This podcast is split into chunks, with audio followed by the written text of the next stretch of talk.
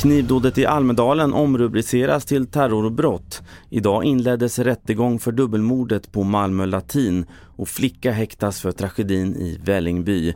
Ja, TV4-nyheterna börjar med att berätta att 32-årige Theodor Engström som tidigare häktats för mordet på Ingmarie Wieselgren under Almedalen den 6 juli nu istället häktas misstänkt för terroristbrott genom mord.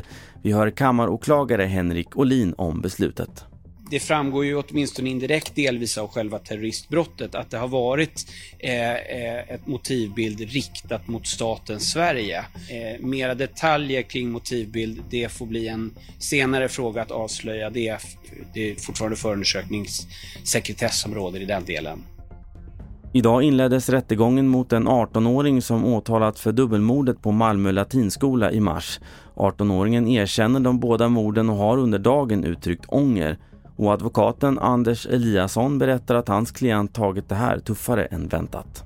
Han mår nog lite sämre än vad både han och jag hade räknat med. Han ligger så där som jag bedömer det precis på gränsen till att eh, hantera det här på ett vettigt sätt. Va? Men eh, vi har en överenskommelse. Jag gör ett tecken till honom när han ska titta ner i bordet när det är otäcka bilder. Han kan inte se bilden.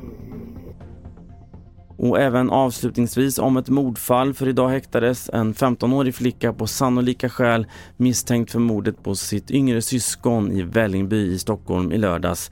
Så här säger vår rättsexpert Jens Lapidus om fallet. Det är ju eh, för det första en väldigt ovanlig händelse i sig att så unga personer misstänks för mord. Och det är ytterligare ovanlighet på det här, det är att det är en flicka som misstänks för mord på en eh, nära familjemedlem på det här sättet.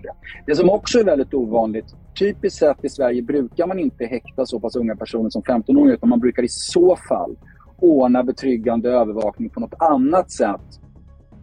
Fler nyheter på tv4.se. Jag heter Carl-Oskar Alsen.